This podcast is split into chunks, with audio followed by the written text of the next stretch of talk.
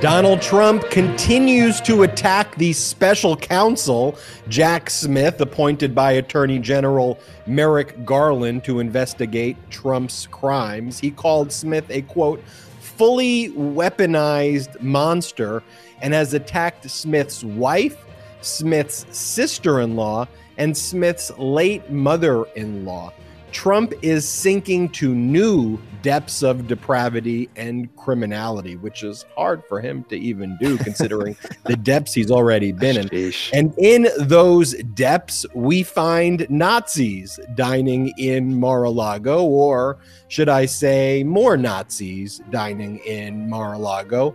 The leader of the MAGA Republican Party, Donald Trump, has hosted white supremacist Nick Fuentes at a Mar-a-Lago dinner last week during Thanksgiving week. Also in attendance was Kanye West. We'll talk about that and the fallout. And Trump has endorsed the pillow guy, Mike Lindell, to take over the Republican National Committee chair position and to replace the current chair, Ronna McDaniel, who literally stopped using her maiden name, which is Romney, to suck up to Donald Trump. And now Donald Trump is opposing her candidacy as chair of the RNC.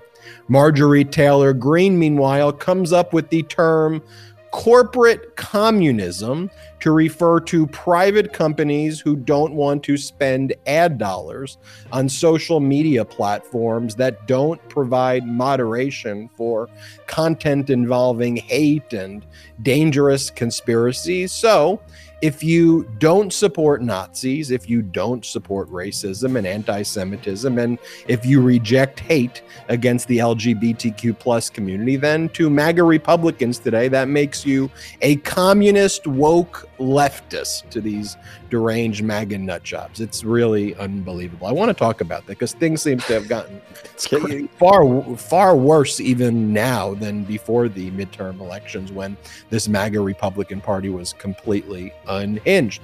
Then some good news. Early voting in the Georgia runoff election set record highs this weekend after Republicans tried to block weekend voting on Saturday. And President Biden continues to deliver for the people. The cost of insulin for seniors will be capped at $35 a month. 5 million Americans have gained access to health care under Biden. 17 states now have unemployment at or below 3%, and 11 states and Washington, D.C. now have their lowest unemployment rate ever. Don't you like normalcy of like a president who, like, whether you agree or disagree with the policies or actually have policies and are fighting for people and common sense? And our guest, a defender of democracy and friend of the Midas Touch Network, Arizona Secretary of State-elect Adrian Fontes, who beat the election-denying MAGA insurrectionist Mark Finchem.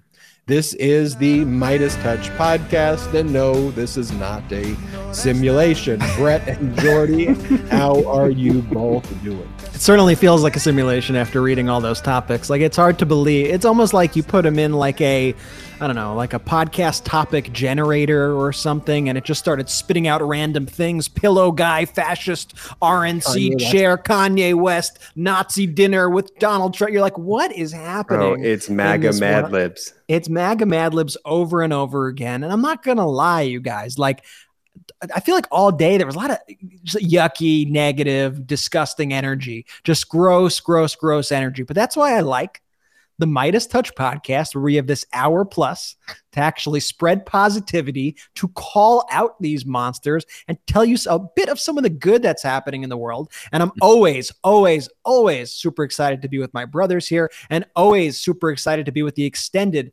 Midas Touch family who are in this chat, the Patreon supporters, all you guys who really make me get up in the morning when I open up Twitter and see whatever is trending in the day. And I go, oh my gosh, what is going on? Jordy, how are you?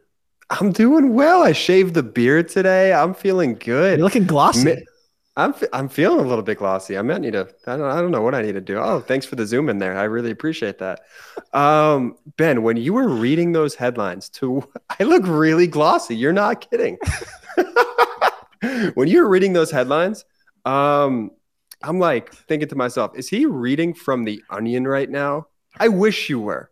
I wish you were. Those first half of the headlines that you were reading of the topics that we're going to get into today. I mean, sheesh, man. Like I said, it's MAGA Mad Libs.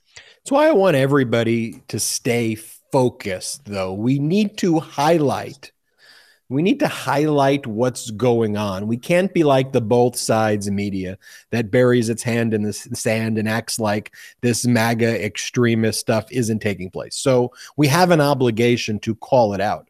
But what we need to do is stay focused on building this pro-democracy, pro-normal coalition and not just play defense, right? We need to be on the offense with what politics should be about, which is actually caring about people and focusing on things like jobs and education and healthcare, right? And real freedoms, the freedom of a woman over her body. Brett? I was just thinking, perhaps the Republicans have completely misunderstood or are going by the wrong definition of what it means to go on the offense. And what they think it is to go on the offensive, meaning to be offensive, because that seems to be all that Republicans are spewing right now. They're not going on the offense. They are just purely being offensive. And Ben, as we were discussing at the beginning of the show, and before the show, as we were discussing, we were like, what's amazing. Amazing isn't the right word, but post midterms, it's like these Republicans decided, you know what? We lost. We did not do as well as anticipated. We really, by all accounts, basically got our asses handed to us. So what are we going to do? We're going to go full Nazi right now. And not just like, we're going to like throw out code words like we used to, and we're going to dog whistle to the crowd. No, they were just like, we are literally going to become the Nazi party of America. And it's so dangerous. They are learning. That's why I've said, I'm sure people are sick of me saying this now since the election. I said from day one, I said, the Republicans are going to learn all the wrong lessons of the midterms. And every single day, we have seen that come to fruition. They're learning all the wrong lessons. They have doubled down on the extremist rhetoric. They are so beyond the pale as to the things they are doing, the things they are saying, and it's really just incredibly dangerous. Brett, and to your point, there was this like very wholesome moment in Nantucket where President Biden was visiting and he was walking down the street saying hi to everybody. And then there was like a house with young kids in it who waved at Biden and said, hey, President Biden, we love you. How are you?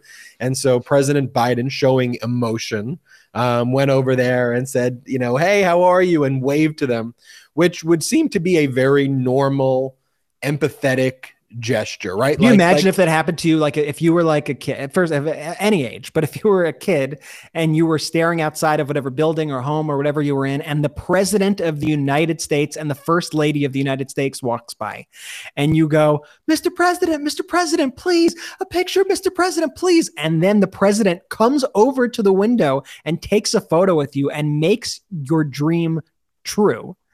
That would be like a defining moment. That's like a core memory. In fact, like, you know, it's like, remember when we used to go to like Jets training camps and we used to show up outside of the Jets training camps, just hoping we could get like a photo with like the Jets quarterback or, you know, a wide receiver. The Hofstra days when they were still practicing at Hofstra. Exactly. I love that. Yes. Right. And it would, and those memories are the kinds of things that I do think back on and I go, wow, that was a really special moment that we, and now imagine that's the president of the United States. This is one of the sweetest, most incredible moments. But it shows you the response to what happened here really shows you just how deranged and disturbed these MAGA Republicans are. I mean, truly sick and twisted. And I think the response has been very revealing. Should we first play the video of the interaction, allow people to see what caused MAGA World to just erupt in uproar? Okay, let's play it now. Okay, here's Jill. There's Jill.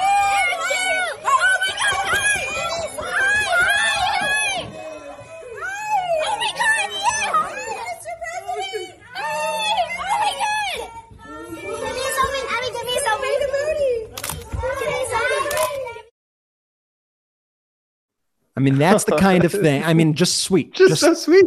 Just nice. A sweet, nice, incredible moment. And any normal person would say, regardless of your political affiliation in the past, you'd be like, that was pretty cool. That was pretty cool. It shouldn't, Brett, that shouldn't be a Rorschach test. Remember the Rorschach test? Rorschach, yeah. With the ink blots?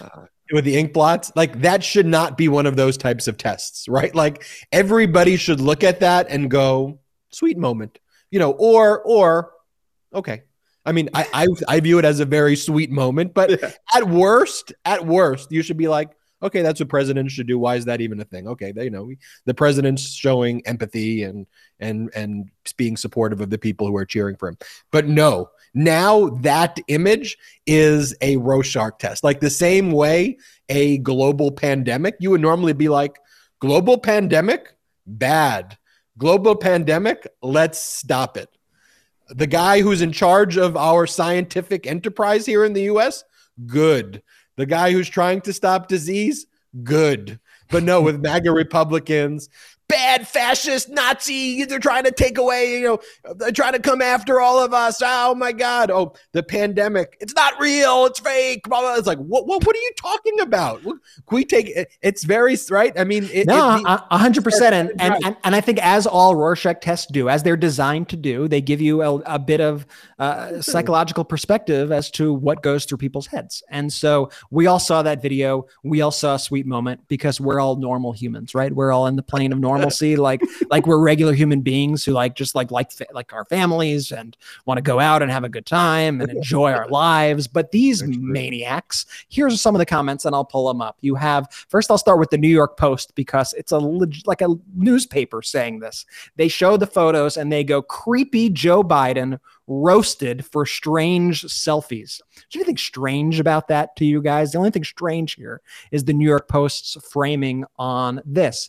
Let's also just remind our audience real quick, New York Post is owned by Rupert Murdoch. You have Mark, how do you say his name, Ben? Levin. Mark Levin from Fox News. And he posts an article about it and says pervert. Yeah, it's apparently perverted for a president to take a photo with supporters who are children who like made their life like that. That's perverted. I think that says a lot about Mark Levin, more so than anybody else here. You have John Cardillo, one of these right-wing, I don't even know what this guy does, to be honest. Always with the little girls. Keep this creep away from kids. You have Tim Young. Wait, this picture is real? Crying emoji. And I left in the top comment to his post because I think Ben, as an attorney, would appreciate this. And some commenter wrote to him, but if someone else does the same thing, that person will end up in jail. What world? What are you talking about? Christina Pushaw, Ron DeSantis's press, whatever she does for DeSantis, she's like Ron DeSantis's right-hand person, wrote creepy pic.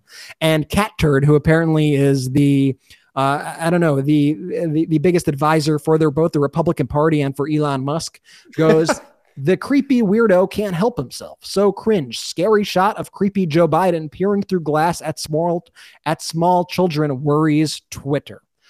Did it though? Or does it worry the sick and deranged and perverted people who like to sexualize children at every step of the way? I mean, this is a real sickness these MAGAs have. It's a real sickness we're dealing with. I want you to think about it too, Brett, from the perspective of those young girls who took that photo in a very wholesome way with the president of the United States, whose photos are now out there. And now you have these MAGA Republicans sexualizing the photo and saying that it's creepy and saying that it's perverted. And now they have to like ask their family too, like they're like, mom, dad, they're saying this is a perverted thing. Like, did we do something wrong? Yeah. No, it's that these MAGA Republicans, their prism of life, Brett, as you say, is to sexualize kids and is to spread these conspiracies. That's who they are. There's no other way.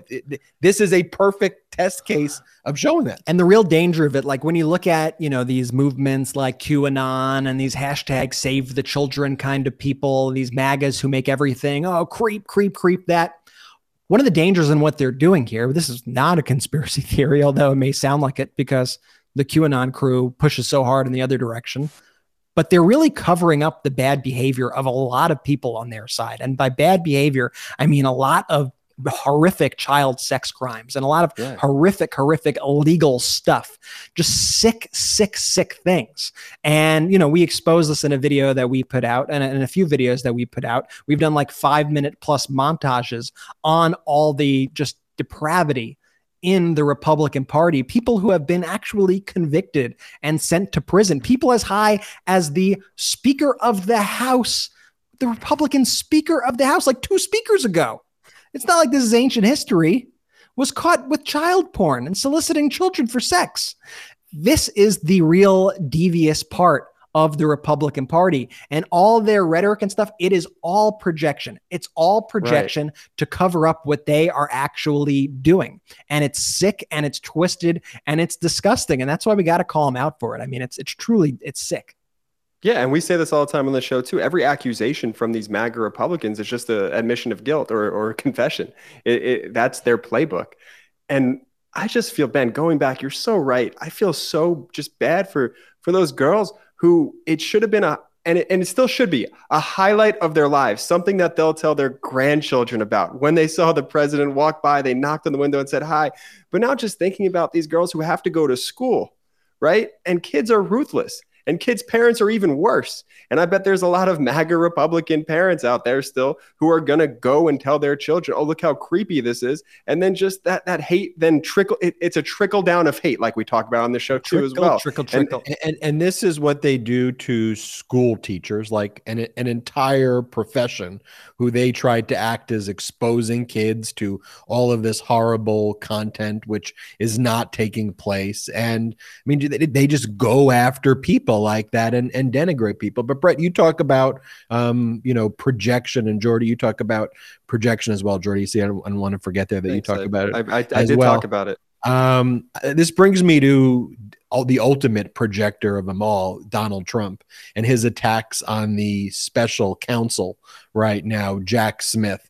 We could probably do an entire episode showing all of the attacks on Jack Smith by Donald Trump and Jack Smith's family. I'll just focus on the ones from today, but for those listening just on audio, we just posted a photo of Jack Smith. And you know, that photo just terrifies Donald Trump. Like, Jack Smith is the person that Donald Trump has tried to avoid his entire life. And one of the things too that I like about the Midas Touch podcast is when we bring in experts like we did in the election, like Tom Bonier and Simon Rosenberg, or here with the special counsel, Karen Friedman Agnifolo, who actually was a lawyer who worked with Jack Smith, and we have kind of the firsthand knowledge. And then everyone tries to like attack us, like, oh, you don't know what you're talking about. And then people kind of come around, and it's like, we're just trying to show you what's different about this than the actual kind of large media networks is like, we're not just pitting 2 people against each other and like having like a split screen just to fill up airtime and fight. Like, we curate the actual experts to give you the data. Now, if the outcome isn't consistent with the data, that happens sometimes. Sometimes there's anomalous, you know, outcomes, but all I can do is show you the data. And Donald Trump here is clearly terrified of Jack Smith. And we predicted this is exactly what was going to happen when Jack Smith's name was invoked. And people were like, well, does that make Merrick Garland weak? I'm like, no, it's the strongest move you can make, bringing Jack Smith in. Go back and watch those podcasts to get the full rundown of our breakdown there. But this is what Trump said about Jack Smith. He goes, the fully weaponized monster Jack Smith shouldn't be let anywhere near the political persecution of, quote, President Donald J. Trump. Why that's in quotes? No, he's not. I did nothing wrong on January 6th and nothing wrong with the Democrats' fix on the document hoax. That is, unless the 6 previous presidents did something wrong. Also, ... When will you invade Bill and Hillary's home in search of the 33,000 emails she deleted after receiving a subpoena from the U.S. Congress? When will you invade the other president's home in search of documents which are voluminous, which they took with them, but not nearly so openly and transparently as I did? He's amidst of the crime. He spreads the conspiracy and then goes, which I took, but very transparently. One, you didn't. You literally committed obstruction of justice. You literally had your lawyer submit a false declaration and submit a false affidavit to the Department of Justice saying all the documents were returned. You like I thought they were planted. I thought they were planted. Now all of a sudden he says, "Yeah, I took them." Now, yeah, first they were planted, then they took them, and then they're not nuclear secrets. Then everyone has nuclear secrets. Like the way that story shifted and changed. You know, one of the things that get not talked about enough is that Trump himself was the person who cherry-picked the documents to return to the Department of Justice after they caught him, after the archives, the National Archives caught him back in January of 2022. Trump, like, went through him, hid, like, the nuclear secrets and top-secret records in between newspaper clippings, like that wasn't going to actually be discovered, and then turned him over like, that's it, that's everything. And then they're like, whoa, whoa, whoa, inside page A22, that looks like it may be a top-secret sensitive compartmented information. Hey, Department of Justice, check that out. And then so a grand jury issued a subpoena to Donald Trump. And then what'd they do?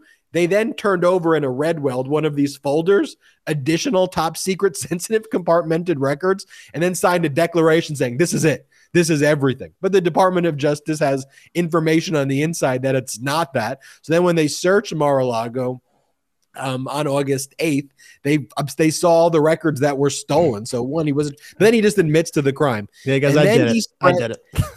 And then I don't even want to like go into reading all of these, you know, but like he then talks about literally the sister-in-law of the special counsel, Jack Smith. So there's something about the sister-in-law. Then there's another one about the late mother-in-law of the special counsel and then the wife. So he is specifically targeting and then doxing mother-in-law, sister-in-law, wife of the special counsel. Now, in addition to just being completely deranged, in addition to that being evidence, like, ladies and gentlemen, I'd like to introduce you to the next exhibit in order, Donald Trump's social media post and Mr. Trump's, like it's admitting the crimes, but it's also more evidence of obstruction.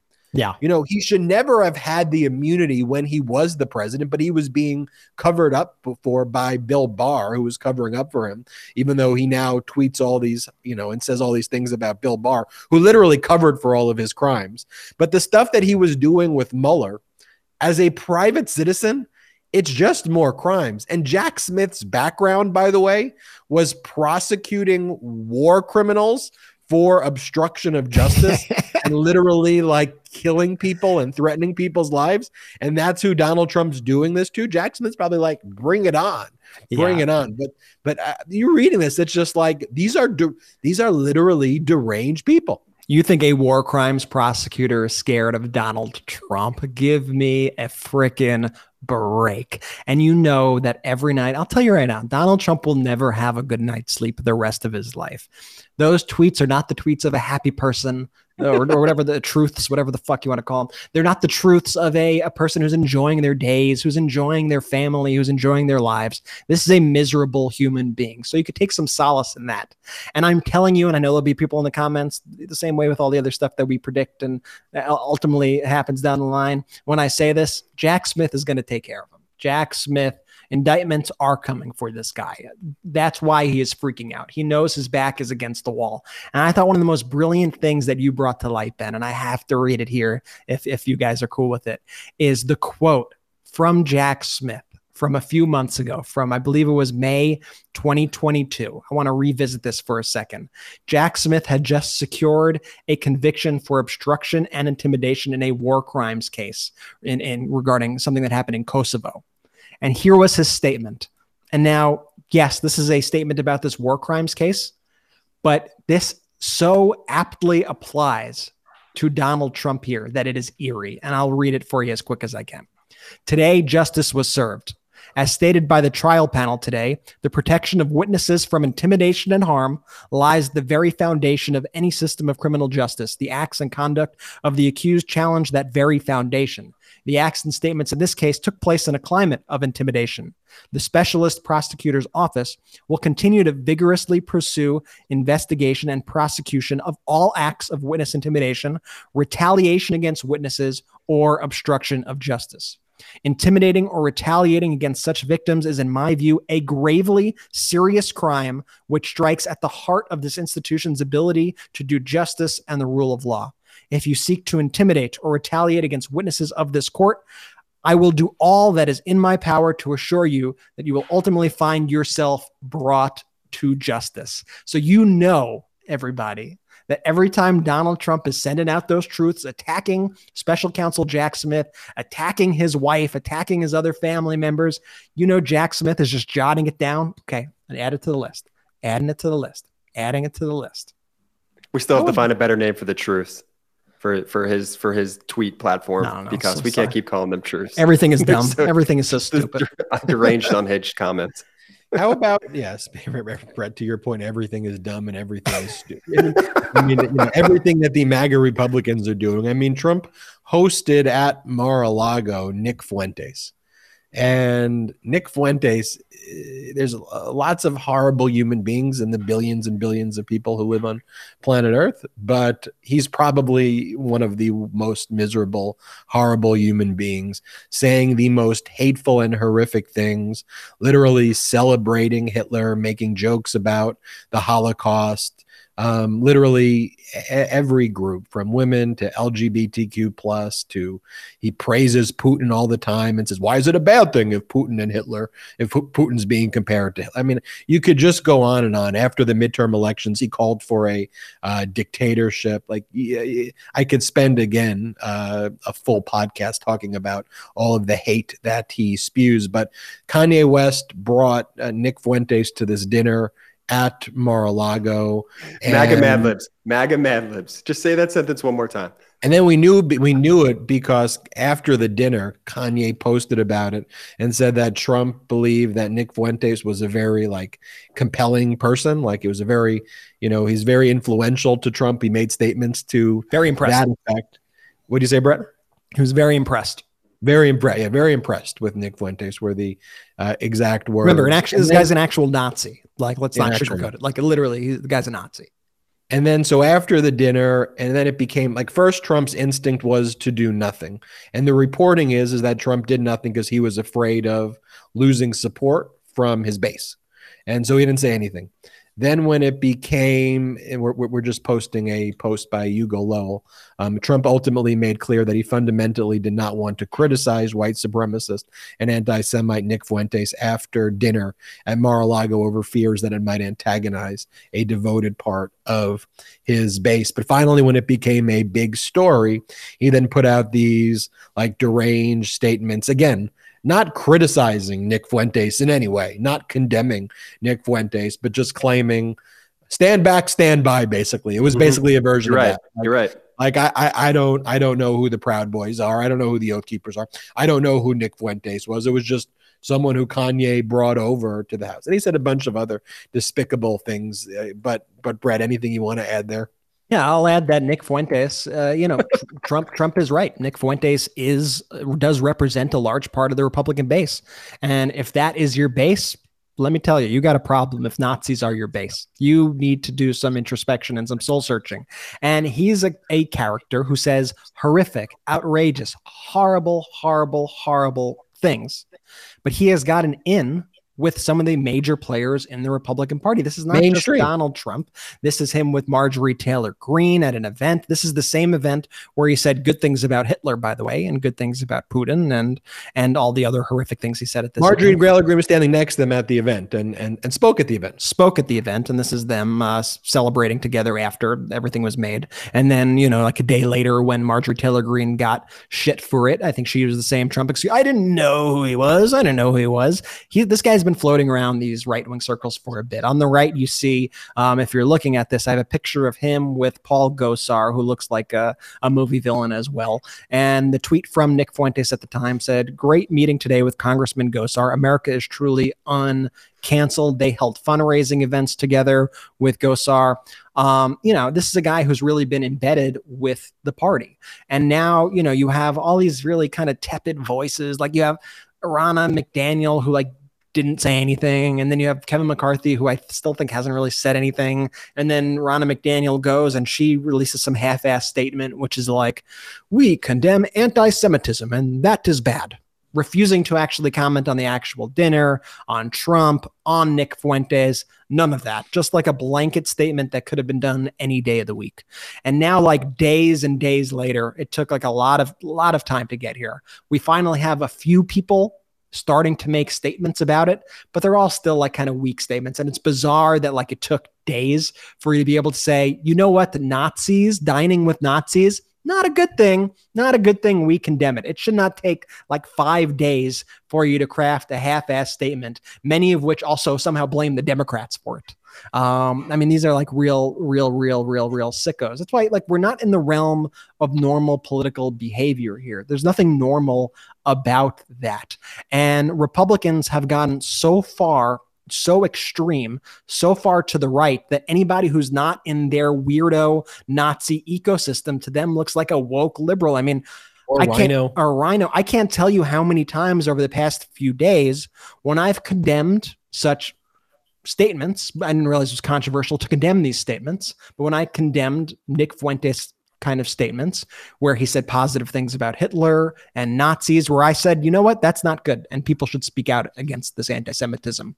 And the comments I got were, yeah, a Jew would say that. Okay, you pedo. Okay, you commie. Okay, Antifa. Like that's the discourse that we're at right now in this country, where if you condemn Nazis, you're too woke for the Republican Party, and that makes you a commie, Antifa, a pedo. This is what they do. What we're dealing with also is like this. It's like the McCarthy era. It's like McCarthyism. Ironically, we have somebody currently at the top of the Republican Party named McCarthy as well. But we have this sort of digital and probably beyond digital McCarthyism in the Republican Party, where if you break ranks from them, where in this case it means, if you're not a Nazi or if you don't support Nazis, guess what? That makes you Antifa. That makes you a pedophile. That makes you a commie. That makes you a rhino. And you need to be ousted. You need to be banned from social media. You need to be ostracized from society. Like, this is their belief system. And it's honestly really horrifying and terrifying. It's really dangerous stuff. And it gets worse. If you could believe it, it gets even worse than that, because first off, that messaging comes from the top. It actually comes from the mainstream Republican leaders. And then when it is internalized by their MAGA radical extremist supporters, you see what happens is very reminiscent of what took place at the certification in Maricopa County today, where these MAGA Republican individuals showed up there just to give these speeches. They left when the Maricopa County board and the actual workers actually wanted to speak and say, well, we'll go through these issues with you. If you're raising these conspiracies, we'll show you that they're all false. And the people left, but they would like look at the Maricopa Board of Elections people, and they would say, you committed treason. The punishment for treason is death. And they would make comments like that, like threatening the lives of the people who work, you know, the government workers who are just trying to certify the election results. And then you even have, for example, in Cochise County, right, Brett? They refuse to even certify the results. They're being, in Arizona, they're being sued right now. But Arizona, you had so many people there cross-party lines.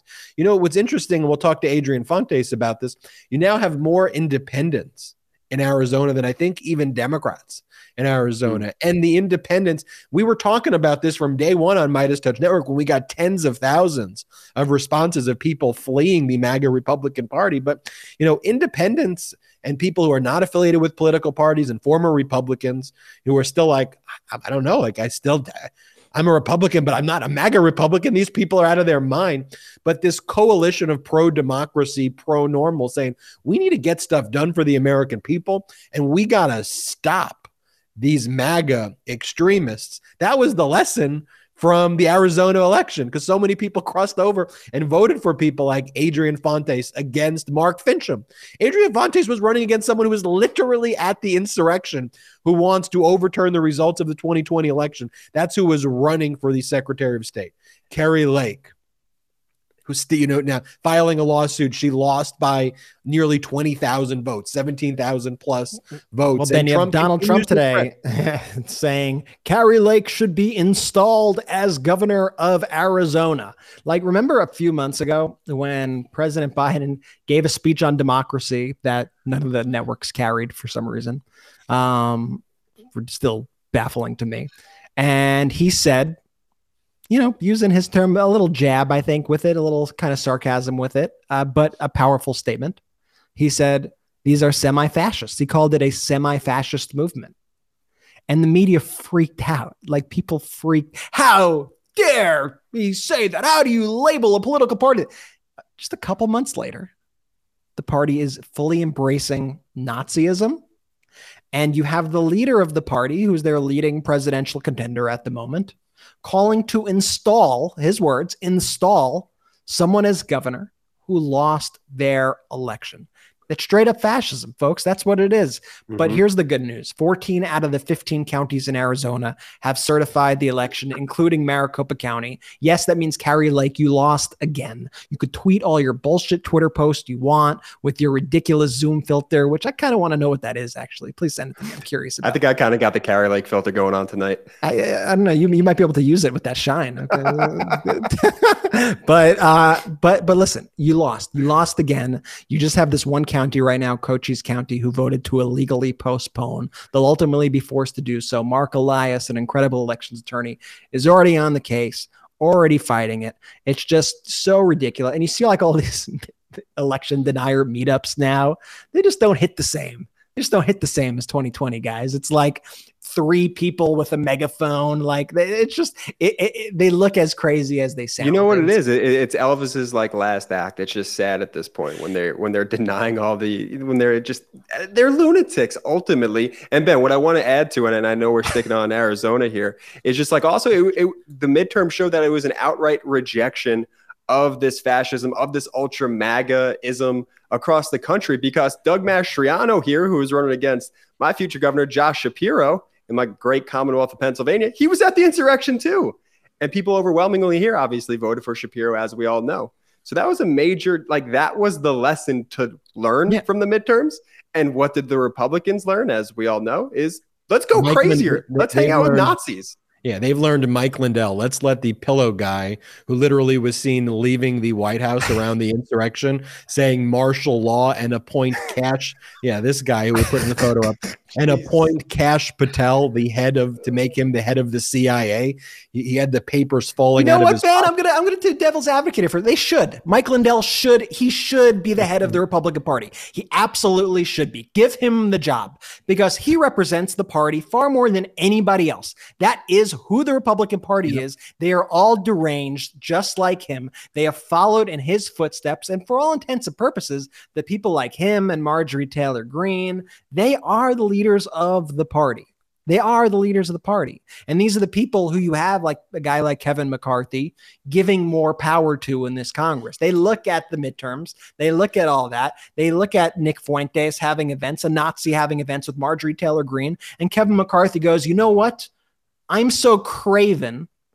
I'm so in need of these votes that what I'm going to do here is I'm going to give Marjorie Taylor Greene, the woman who is an anti-Semite who hangs out with literal Nazis, I'm going to give her power. That's what I'm going to. It's going to be my. In fact, that's going to be my first act of business, as if I get to be leader of Congress. That's going to be my first act. And let me just add this, Brett. Like, that is the only silver lining that you could possibly take. You know, you guys know I'm a big silver lining person from this moment, because it truly is such a dystopian freaking moment that we're living through right now, that they're literally aligning themselves with Nick Fuentes, a known white supremacist, a known Nazi, is that I have faith in the American people, overwhelmingly, that they see what's going on. And when the next election cycle comes, they are going to stand up and reject this behavior in massive numbers. The Republicans have learned nothing. And Jordy, you talk about silver lining. I think a lot of your optimism comes from the fact that people like Adrian Fontes were elected. No election denying Secretary of State candidate prevailed in their state. And these protectors of democracy like Fontes won. One of the things that I'm so fascinated about with Fontes, or, you know, and his connection to the MeidasTouch network. You know, Fontes is Fontes. He's a superstar. So, you know, I think regardless of MeidasTouch network, Fontes is going to do his Fontes thing. But when we saw Fontes early on in the Democratic primaries, just having this authentic message, he didn't have a lot of followers. And I was like, there's something special about Fontes. And we were all talking. We said, let's get him on the show early on when no one really knew who Fontes was, you know, outside of Arizona. But again, always a superstar, Fontes. And his interview with us went crazy viral. Like, you know, it led to MSNBC putting it on the show and all these other networks, and the video got millions of views that came out of it. And so to see kind of Adrian Fontes early on with that message that he had, and knowing that it would resonate, and seeing it resonate, and knowing the great work he's going to be able to do for the people of Arizona right now makes it extra special. So I'm excited to bring Adrian Fontes on. And I'm also excited to talk about some positive news in the Biden administration also after the interview with Adrian Fontes. But I do want to talk about a few things. First off, have you seen our new podcast, our new true crime thriller, American PSYOP, which tells the story of General Wes Clark's son, Wes Clark Jr., who gets caught up in a bunch of influencing operations and all of these cults that target him and mercenary groups that target him. I don't want to reveal more of the plot than that, but it exists within this kind of fulcrum of where America was in 2016 at the time of that election. It's already it's the top 10 true crime. It's top 20 of all podcasts in the country. So check it out. American PSYOP, PSYOP. Download it. You will love American PSYOP. We have also, like, a chat. We have a chat between the three of us where we all just go crazy with like American PSYOP things, even though it's our show. Like, we're like, yo, I'm like, did you know that? Did you realize? They're like, yeah, we're listening to it. Dude, and so the episodes drop every Tuesday. So episode 4 is dropping tomorrow. And I'm not going to say anything because, like Ben said, it's like one of the shows, the less you know, the better. And it's all true. It's a true crime series that is so important to everything that's going on today. But episode 4 is where stuff gets absolutely wild. And I'm just going to say that because I don't want to ruin anything, but go through, binge them, tell a friend, American PSYOP. Holy crap, you guys. Yeah, just in case it wasn't clear, the episodes build off of each other. So go back and listen to the first one, and then you'll be ready for Tuesday. And please also consider becoming a patron of the MeidasTouch Network. Go to patreon.com/MeidasTouch, PATREON.com/MeidasTouch. We just passed 2,500 patrons. There's lots of exclusive content, behind-the-scenes footage, extra podcasts, special merch drops, and so much more that you can only get at patreon.com/MeidasTouch. But most importantly, help grow this independent media network. We are not funded by any outside investors at all, especially none of the millionaire and billionaire outside investors who fund the both sides media and the pro-fashion media. So we are 100% accountable to you. We are 100% independent. And if you can, no worries if you can. I know you subscribe to a lot of things, but please consider becoming a member of our Patreon by going to patreon.com/MeidasTouch. And also check out the best unapologetically pro-democracy gear at store.MeidasTouch.com. That's store.MeidasTouch.com. We got great clothes for the winter and great clothes for the next summer. Great stuff. Store.MeidasTouch.com. And finally, our next partner is a product I use literally every day, and that is literally true. You know this by now. It's Athletic Greens, and I started taking Athletic Greens because I used to take a lot of like vitamin pills and gummies. Yes, I was a gummy person, and no, it was absolutely not working at all. But then I replaced it with Athletic Greens. It is delicious. It is this green powder that you scoop it, you put it in a cup, you put water in, you shake shake it up, you drink it, and with one delicious scoop of Athletic Greens, you're absorbing 75 high-quality vitamins, minerals, whole food source superfood, probiotics, and adaptogens to help you start your day right. The special blend of ingredients supports your gut health, your nervous system, your immune system, your energy, recovery, focus, and aging, all things. It's lifestyle-friendly. Whether you eat keto, paleo, vegan, dairy-free, or gluten-free, it's for you.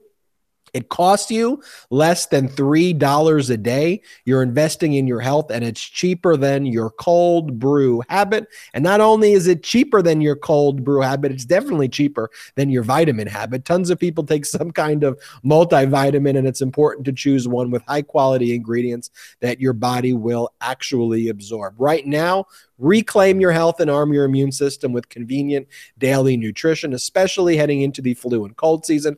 It's just one scoop in a cup of water every day. That's it. No need for a million different pills and supplements to look out for your health. And to make it easy, Athletic Greens is going to give you a free one-year supply of immune-supporting vitamin D and 5 free travel packs with your first purchase. All you have to do is visit athleticgreens.com/Midas. Again, that is athleticgreens.com/Midas to take ownership over your health and pick up the ultimate daily nutritional insurance. Now, let's bring in our interview with friend of the Midas Touch Network, Adrian Fontes. We are joined by a good friend of the pod, Adrian Fontes, a Marine Corps vet, a father, and the Arizona Secretary of State-elect. Woo. I couldn't be prouder to say that. Adrian Fontes, it's been quite the journey together. Congratulations, and welcome to the Midas Touch podcast again. Thank you so much for having me, gents. It's a great joy, and I got to say, I don't think you guys played a small part. You guys were part of it, so thank you very much, and thanks to all the folks out there who helped us get to where we are and to beat back the nincompoops, I think is what we're going to start calling. Kind, it's a kind way to. It's a kind way to. Got to be more of a statesman now. Definitely more of a statesman. But look, these nincompoops, particularly Mark Finchem, who you ran against, the MAGA extremist election denying candidate. Although, if you are a MAGA extremist, that means you are an election denier. If you are an election denier, you are a MAGA extremist. You know, the people of Arizona spoke though, and they resoundingly favored a defender of democracy over an election denier, conspiracy theorist, insurrectionist. What do you make of that? Well, Ben, I think there's a lot of factors involved here. The idea of democracy being preserved and protected was one of them. But look, we built a coalition of Republicans and independents as well. A lot of folks from the business community. We had some captains of industry, if you will, on our side, because they knew that kind of extremism is, it's contemptible. It breeds uncertainty and chaos. And the business community here in Arizona is very, very strong. They like opportunity, they like prosperity, and they like consistency. They like mature heads who want to just have conversations. You know, we heard from the legal community as well about the potential sort of wackiness that this type of leadership would present.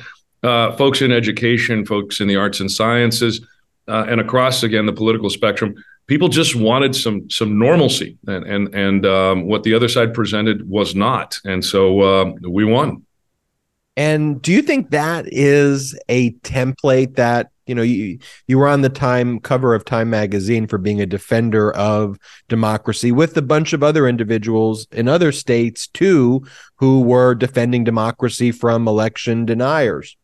Do you think that what you see in Arizona, though, is also a template that we can look at, you know, for the nation to bring this kind of pro-normal coalition together? Well, I think it's a lot more than just pro-normal. I think what we have to do is be pro-truth. And when we say election deniers, we're being politically correct. They are authoritarians. They don't believe in the consent of the governed, which is a part of the American ethos.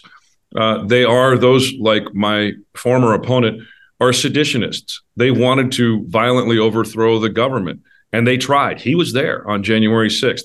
So I think one of the critical components of my campaign wasn't just that I was not that guy, but that I was fiercely the American guy, the guy who is going to really call it what it is. It isn't just a lie. It is a lie that is damaging and detrimental to the nation, and we have to attack it, not just defend against it, but attack it for what it is. It is a cancer. It needs to go away. And I think, a lot of times in sports we say the best offense is a good defense. Well, in this case, the best defense was a really solid offense. And that's the candidacy that I presented to Arizona's voters, and they agreed. So what comes next now? As the Secretary of State-elect, soon to assume the responsibilities as Arizona's Secretary of State, what are the priorities and where do you focus on right away? Well, initially, we're going to get down and dirty. We're going to roll up our sleeves and go out to all 15 of our counties and make sure that their election administrators have the resources they need. We saw some hiccups in the primary in August because of understaffing and underfunding of an election department in Pinal County.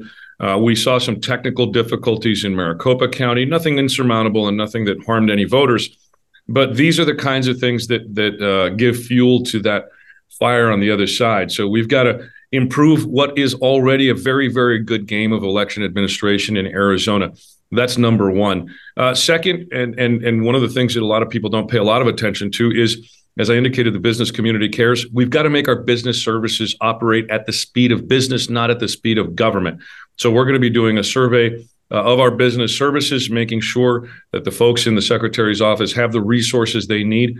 And now that the former secretary is moving up to the 9th floor, which is the governor's office, I think we'll have a good ear to make sure we get the resources we need to help business in Arizona move forward with strength. And obviously, the third biggest priority is to make sure that we preserve Arizona's history and heritage, which is amazing. And being part of the libraries and archives and hopefully the museum, again, the secretary's office can keep the seal elevated with pride.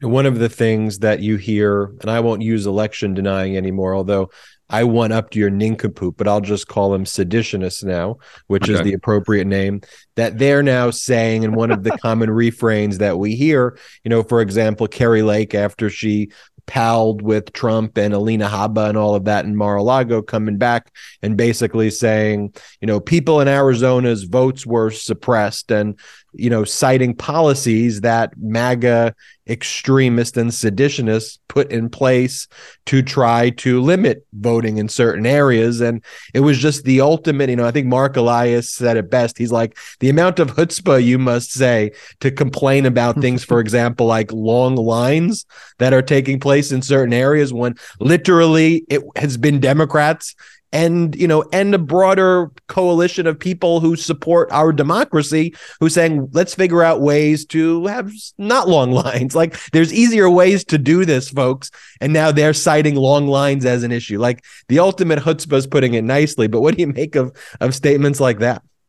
Well, I think it's hypocrisy. It's not just chutzpah, although there's an element of that involved. And just so people understand sort of the context in Arizona, 30-something years ago, we created this early voting system that has become very, very robust in Arizona. 80% of our voters get their ballot in the mail and then mail it back. Well, this year for this election, the MAGA Republicans told their people, bring those back by hand or just vote in person. Don't use the early voting system. And then they have this chutzpah to complain that it's taking a lot longer. Well, the system was designed to bring all those early ballots in early so they could do literally due diligence on every single one of those 2.5 million ballots that come in and take care that the signature is correct, that the ballot matches the ballot envelope, that all of these other details are checked out. By causing that delay through directly encouraging their voters to wait till the last second, they caused the problem that they're now complaining about, right? So they took a system that the Republicans created, the reasonable Republicans, by the way, because there's two Republican parties in Arizona right now. Right. The reasonable Republicans created an efficient system that was secure and accountable. We improved it a little bit in Maricopa County when I was the recorder. And now these guys did exactly what would have been needed to be done to make it less efficient, which is by telling voters to use the system in a way that would make it less efficient. And leadership matters. And so when you've got bad leadership giving bad instructions to voters, some of those voters are going to agree and they're going to go with those instructions. And it's going to make things not better, but worse. We're going to counter that fiercely and illustrate why it is that those folks in that little corner of the Republican Party are flat wrong. And they're getting a lot of pushback politically from the reasonable Republicans now. So the future of Arizona's Republican Party is going to be very interesting to watch as things push forward.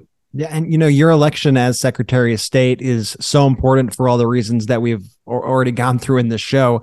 But we're already seeing the tangible effects of the tangible reasons as to why your election as Secretary of State is so important right now in the aftermaths of these elections. We're seeing many Republican-led county election boards already refusing to certify the election results. We are seeing threats of violence that have even caused at least one election official to go into hiding. I know our listeners are following that stuff. I know some of them are concerned about the actions that people are taking. Should folks be concerned about that? What happens next with these challenges? How do we push back in general against these anti-democratic forces?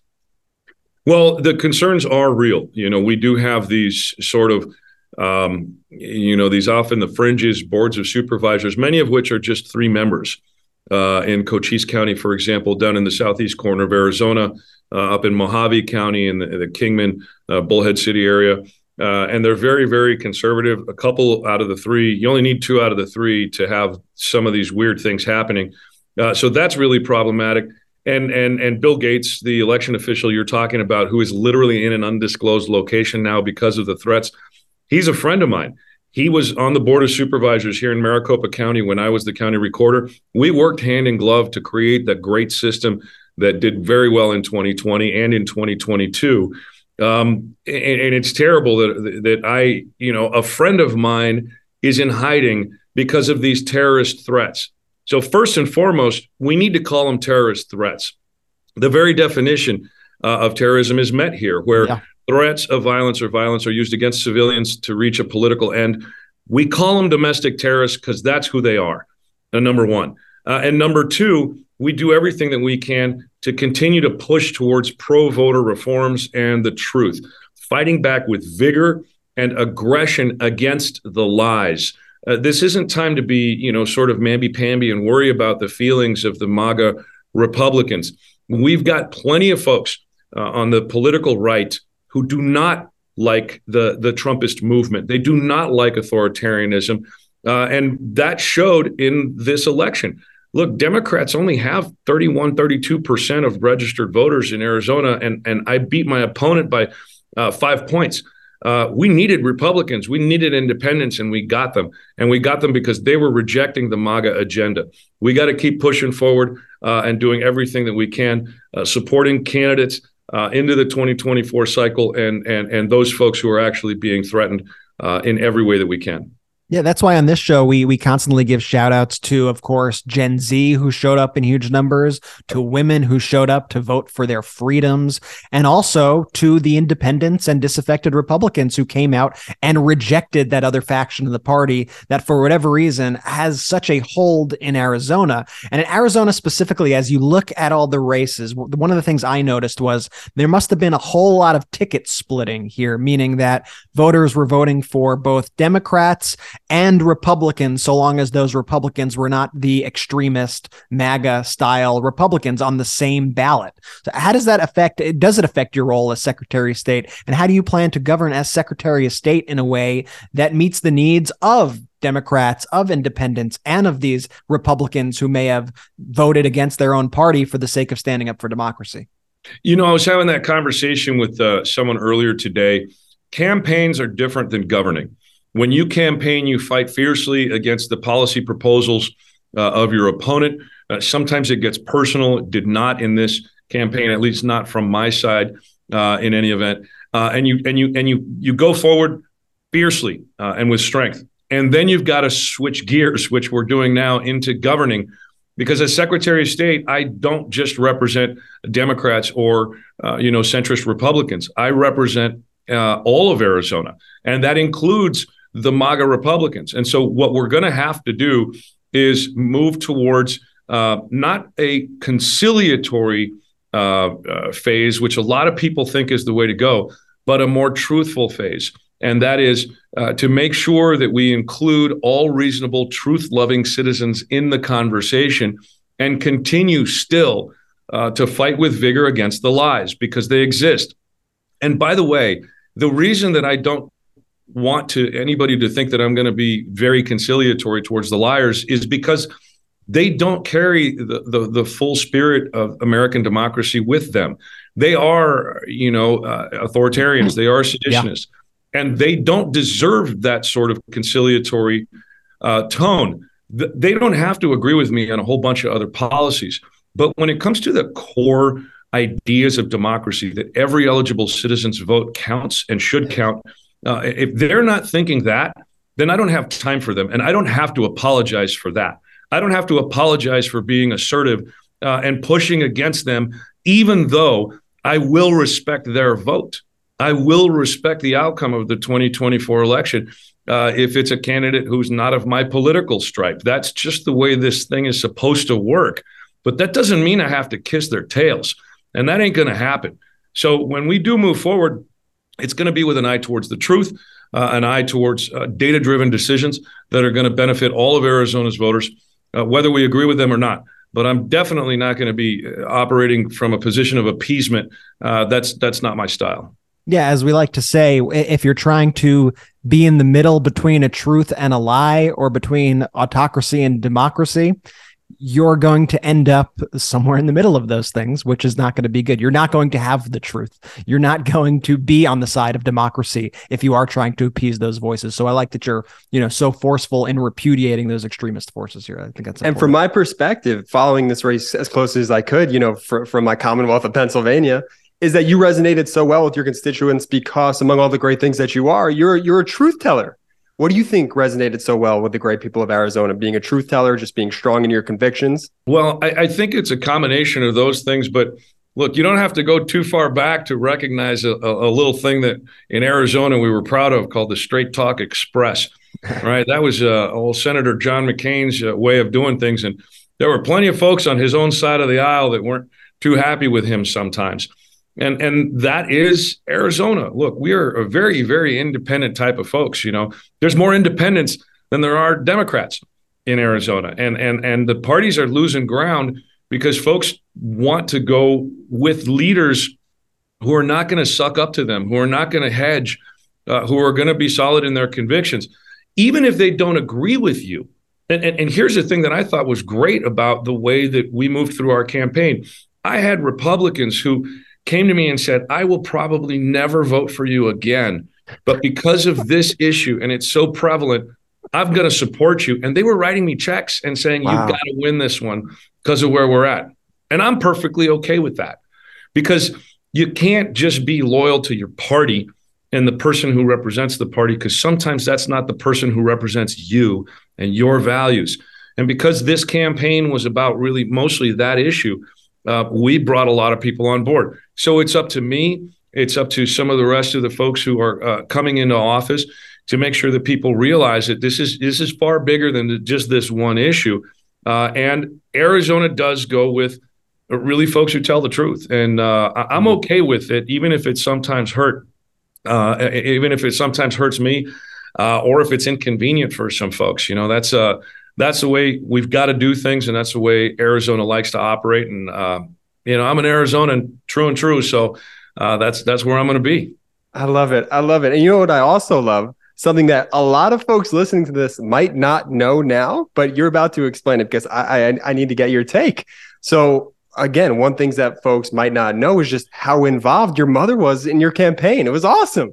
Every time we tweet about you, someone would write us and be like, oh my gosh, I donated to him and received a personal thank you card from his mom. It was the best. Could you tell us about that? Yeah, absolutely. As a matter of fact, we had the thank you event for her and her volunteers last night here at headquarters as we're kind of tearing stuff down from the campaign. In 2016, when I first ran, I was sitting at my desk writing thank you postcards to my donors. And my mom comes up to me and she's like, Mijito, what are you doing? And I said, well, Mom, I'm writing thank you cards to my donors. And she says, why? I said, because you raised me to do this, Mom. And she goes, no. Why are you doing it? And I said, she says, you need to be on the phone getting more money. She says, give me the stack. So she took the cards, the stamps, and the list, and she started writing them herself. And she's been doing it ever since. So donors to my campaign, we had to set a threshold because we had over 35 1,000 individual donors, and she's in her late 70s, so God bless her. But, you know, folks who donated would get a personalized postcard from her. And then we had such a backlog that we got some volunteers to help her put the addresses on. But she still insists on saying, you know, thank you for donating to my son. And then she signs it, Dr. Linda Pucci, and she puts the stamp on all of them herself. And she takes a lot of pride in it. And last night, you know, a lot of the volunteers that helped her out and did some other postcards came, and we had some desserts. And yeah, I got my work ethic from her. And she's just, you know, been plugging away. They still got a stack left to do, but she played a critical role in this campaign. And you're right. People recognize that. They love the personal touch. And that's an important part of this, because if you take the humanity out of politics, then you're not doing it right. And so that's one of the critical components to keeping us honest and keeping this whole thing real. That's my favorite story ever on this podcast. That's awesome. I do want to take this quickly, though, to a more serious note and switch gears. After this election, after these midterms, you've seen a lot of these ultra MAGA talking heads that are in favor of increasing the voting age from 18 to 21. As someone yourself who's fought bravely to defend this country, what does it say that, you know, Republicans are okay for someone to defend this country at 18, but you can't vote for the elected officials who make that decision of where to ultimately send you? Well, what it says is that they're afraid of the electorate, and all of their efforts to suppress the vote over the last several years, several decades, have been because they understand that people have power, and they understand that in our democracy, the people have the power, not those privileged few who find themselves in office. And they want to maintain that power up in their own echelons. And they know that the youth aren't really aligned with where they're at. And so by narrowing the pool of voters, they think they'll be able to preserve their power. It's like a rat cornered is just trying to scratch out whatever exit route that they can. And it's really quite pathetic to think that these folks would go after it from that angle, understanding and at least alleging that they're such supporters of the military. And, you know, they pound their chests and pretend to be such macho guys. But, you know, when it comes down to it, they're not willing to support veterans when it's necessary. They're not willing to support veterans' families. And so it's just part and parcel of their power at any cost sort of mentality. And if it comes at the cost of tomorrow's leaders, if it comes at the cost of the future, then I'm not about that. And I don't think that it's just about those folks who are serving. I think it's about young voters who are concerned with the environment, young voters who are concerned with education, young voters who are concerned with so many of those other issues that we're facing that these MAGA Republicans just don't want to address because they don't have any answers to them. Their answer to every question is 2020 was stolen. You know, you ask them about literacy rates, they'll say 2020 was stolen. You ask them about homelessness, they'll say 2020 was stolen. You ask them about the Ukraine, they'll say 2020 was stolen. It's just insane. They don't have any policies other than that and own the libs.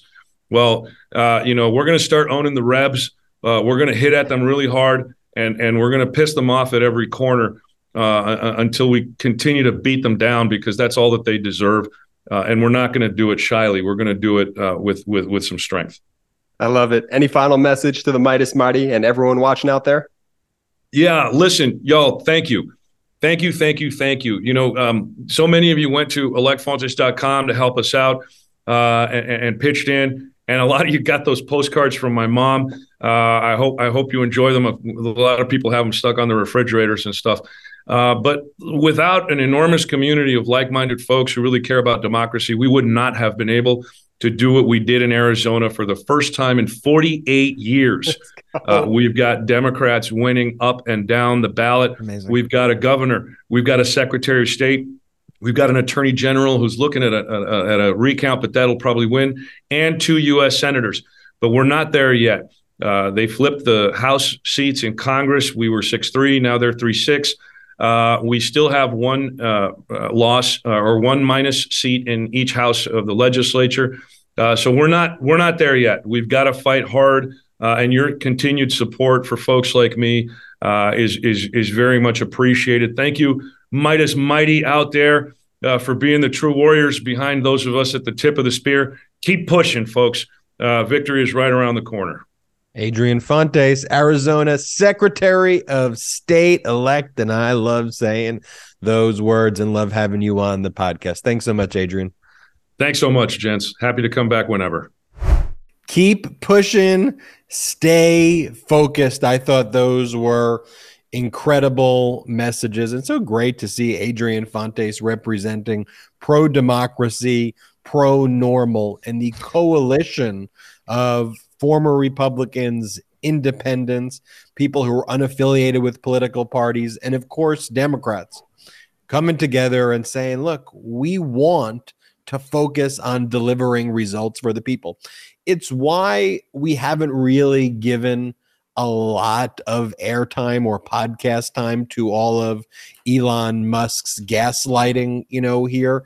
It's because I really want the focus to be on, yes, showing the contrast, but Elon's just starving for attention right now. And aided by allies like Marjorie Taylor Greene, who basically claims if you don't advertise on Elon Musk, that's basically corporate communism. And Elon Musk saying free speech means that private businesses actually have to advertise on Twitter or else they are stifling free speech because Apple has mostly stopped advertising. Yeah. That's why I'm sticking my ground. I'm making a demand right here, right now. I'm making a demand to you communists out there at Tesla, at Twitter, at SpaceX, you communists, you have not once bought an advertisement spot on the Midas Touch podcast.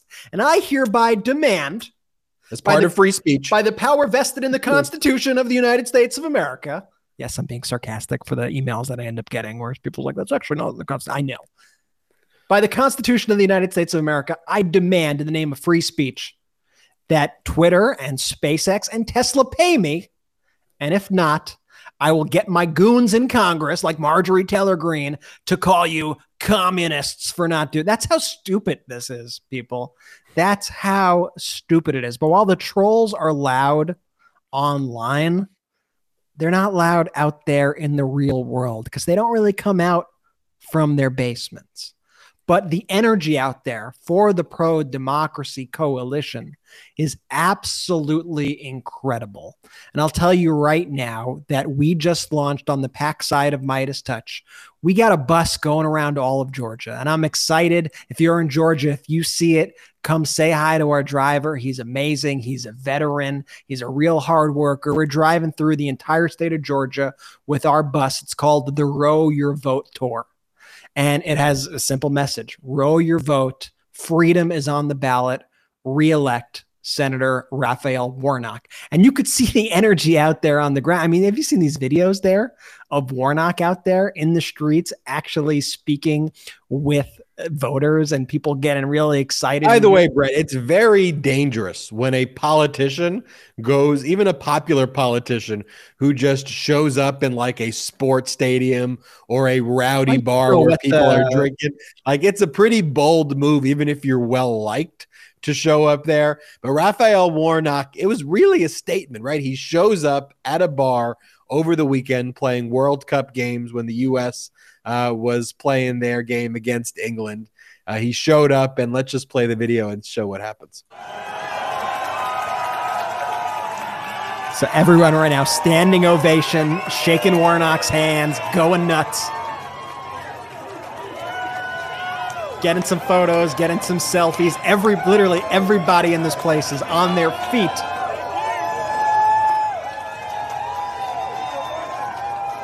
Warnock shaking hands with everybody. Interrupts into a USA chant. We're reclaiming USA, folks. We're reclaiming the flag. Warnock joins in. And so Salty, who works for us, one of our producers and editors here on the show, I don't know if he's watching right now.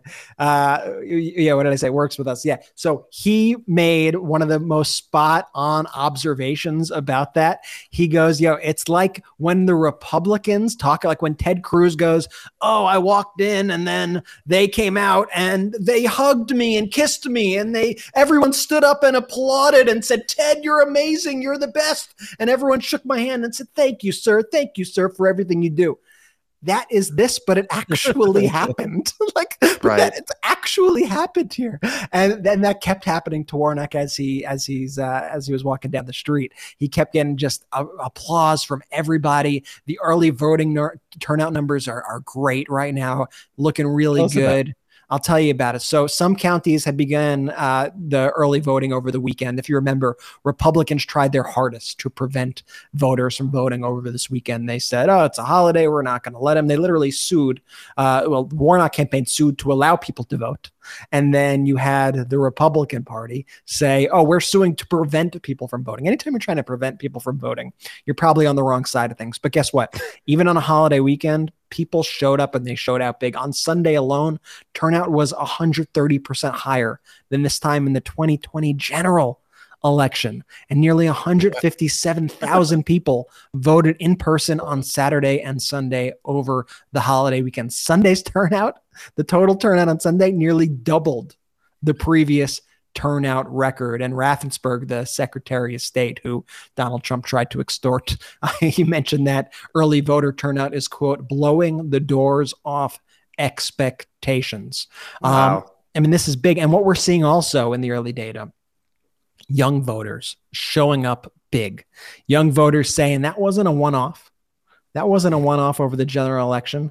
This is us. We show up big. I want to show you now, for the people watching, the Georgia youth turnout voters right here. This is by age range that I'm showing up for the listeners. It shows you how many people have voted in Georgia. And you, all you have to do is notice, look at that 18 to 24 line in the very beginning. Look how that 18 to 24 line spikes so incredibly high. And you just are not seeing that across another ranges until you get to the traditional voter block. I think that is so important. And I think it says a lot about what young voters, how important they're viewing this election. And we'll have more to come. And we're going to be doing a lot more for this election. And I'm excited to announce all that. But I think Warnock is right now finishing with a really strong close, while Herschel Walker is doing whatever the hell it is he's doing by telling young people that they anyone over under the age of 32 that they shouldn't have the right to vote, and like that's his closing message to people. Yeah, if you're under the age of 32, you don't even know this country. You shouldn't even be here. You shouldn't even be a citizen. You shouldn't be a citizen. Renounce your citizenship. That's his. That's Herschel Walker's closing message. He was given it was the most softball question he was asked too. It was like a right-wing media entity, I think, that asked the question, but the question was like a very basic one, right? It was just like, so what's your view about a lot of young people voting? Like, it wasn't a hard question. Yeah, he's like, oh, they shouldn't vote. I give him credit for not going into the whole vampire werewolf speech again, though. So that's a plus. Yeah, low bar, but the highest bar in the world for President Biden, because he could accomplish literally more in 2 years than anyone's like done in like decades. And it's like, but what's he doing? But what is he really doing? It's like, okay, every one of these things that are like massive accomplishments that most presidents don't get in their if they serve 2 terms, they don't get this done. But let's just talk about some good news roundup involving finishing off with some good news. I like it. Let's end on a high note. Like, President Biden today signed a presidential memorandum that will strengthen our nation's effort to combat sexual violence as a weapon of war, a too often overlooked and underreported crime, saying he remains, quote, committed to confronting gender-based violence in all forms here and around the world. Like, that's what Biden's talking about today. Like, what else is Biden talking about? Woke, he's been woke. Right, that's that's the knee-jerk response. It's corporate communism that Apple isn't buying ads on Twitter. They need to give their money to Elon Musk by the Constitution, by the power vested in the First Amendment. I don't think that's how it works. What does Cat Turd have to say? Let's retweet Cat Turd 100 times. Let's call prosecutors monsters, vindictive monsters. Oh, like these people are like, it's literally insane. Like, okay, so Biden's talking about that. Biden's talking about the work to build the first national EV charging network and bring in historic investments for EV battery manufacturing here at home via the infrastructure bill, right? And that's in addition to the CHIPS Act, bringing incredible jobs here as well. So woke. What about very, very woke view? Real woke. What about 5 million Americans have gained health care coverage since Biden became president? How about Biden reaffirmed his commitment to fighting for the PRO Act to help workers unionize and achieve a $15 minimum wage? Well, very, very woke, right? While Republicans believe that that the minimum wage right now is way too high, Biden's actually focusing on workers like not only should get $15. He already instituted that $15 minimum wage for federal workers. He's already raised it. But like the fact that you have like the Republican position is that people should have to work multiple jobs and then like not make what they deserve. And like, I mean, like it's really absurd positions. Like when you like the biggest scam in the world that like Republicans have convinced people to literally vote against. Like that's why though we have to stay focused on the issue. How about the fact that 17 states now have an unemployment rate at or below 3% and 11 states and Washington DC. Employment rate ever. Jobs are so woke, dude. Jobs, man. That's woke. Dude. Yeah, we just got to root on Elon Musk, man. Dude. He should become a quadrillionaire. Dude, I like when people get fired. That's what I root for. Literally, that's what they go, yes, Elon fired everybody. Yeah, no, it's woke, bro. Jobs woke. Well, yeah, so yeah. Jobs, woke, bro. Like supporting your family, healthcare. Yo, Biden didn't even. Biden, listen, yeah, riddle me this. Biden. You don't need healthcare, man. So what? Biden didn't even have dinner with one Nazi. Trump had dinner with like 3. So take that, you woke. Yeah, how woke is this? This is as woke. This is as woke as you get, because right now seniors on Medicare pay as much as $1,000 a month for insulin. That's not woke. That's like legit. But starting January legit to quit. But starting January 1, the cost is now going to be capped at $35 a month per prescription, thanks to the Inflation Reduction Act. So from $1,000 a month to $35 a month, the price of insulin. So that's way cheap. What are you doing, commies? Cheap insulin is so fucking woke, dude. It's like Biden woke, insulin, pedophiles, communists, you know? That's making healthcare accessible. No. What we need to do is just let's focus on what Cat Turd has to say today, because that's what real Americans do. What's Cat Turd do? What about JFK Jr.? Huh? Yeah, let's go America. I mean, dude, these people are literally like it's insanity when you talk about these issues like this. It's like not on what do we focus on? Hunter Biden's laptop from hell, man. What is Putin saying? Let's focus on that. This is what the Respect for Marriage Act also. The Senate's voted to move forward today to pass the bill codifying federal protections for same-sex marriage. The Respect for Marriage Act, with final passage expected later this week. Though not full codification of Obergefell, the bill would ensure that same-sex and interracial marriage is federally recognized and protected, and that states must recognize out-of-state marriages. That seems like the contrast. So we bring it full circle at the end, and then the contrast could absolutely not be clearer right now. What about Trump also praising President Xi in China as the people of China are actually protesting and against Xi, you know, and everyone, and then like Trump gives these speeches. I called President Xi, I call him king. I call him the king. He's my king. I go, President Xi, you are the king. And then what about Kim Jong-un? Donald Trump's like, I love him. Like I am absolutely in love with him. Yeah. Like we have a love affair. Imagine for one second, not even just if like Biden said it, but if like, I don't know. No, imagine if like a school teacher in a random part of America who identifies as a Democrat praised the head of the Chinese Communist Party repeatedly, including during his announcement for his presidential run, and said, I call him king. It's no longer getting normal, including the presidential run. True. Okay. So I got to reel it in back to, I need to ground it back in reality is what you're saying. Yeah. That was so woke of me to go so far. Like very woke. You're such a woke commie. So woke, bro. Okay. So let's reel it in, folks. Reel it in. So imagine, you know, that would be something like Libs of TikTok would post, and everyone said, look at the Democrat. It would be like front page news of the New York Post. Dude, Fox News would run that for a month. But Donald Trump praises the head of the Chinese Communist Party on a nightly basis and crickets. But you know what I really want to say is I want to give a huge shout out. I know they probably aren't listening to this and probably can't listen to this in many areas, but to the protests in Iran, to the protesters in China, what they are doing is true, true bravery. And as my wife said to me today, she goes, you know, isn't it kind of ironic that you have these people in the worst of circumstances facing true adversity around the world, and they are fighting for freedom. They are actually fighting for freedom and for democracy and for their rights. While here in the United States, you have people in MAGA who are literally fighting for autocracy. I mean, the contrast is just so, it's just so mind-blowing. And so I just have the utmost respect for all those people who are putting their lives on the line for freedom, to have a little bit of a taste of freedom in the face of all that. And I know we here, every single episode of the show, we commit ourselves all the time to ensuring that we keep the freedoms that we have here in this country and work to expand them and to push back these anti-democratic forces. And like Adrian Fontes said, that doesn't mean you don't compromise with that. You can't compromise with that. You need to call it out firmly. You need to reject it. You need to completely repudiate it. And that's what we promise to do here every single day.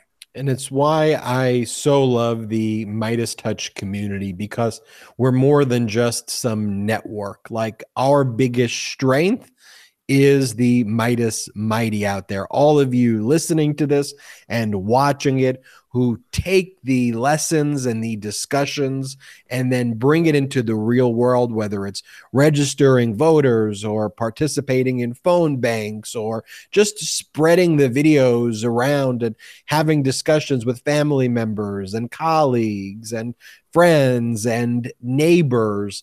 It is that kind of active participation in the process that really gives us a unique advantage. And I say us, I mean the community, over all these other AstroTurf groups that try to spread disinformation and hate. So one of the things that we do to remain 100% independent is that we don't take outside investor money. So we are 100% funded, crowdfunded. Pretty impressive, huh? Because we compete with all the major media networks. We get more digital engagement than them. So if you want to help out, no matter where you are in the world, check out Patreon and consider becoming a patron, which is a membership to the Patreon Midas Touch site, where there's exclusive content that you can only get there.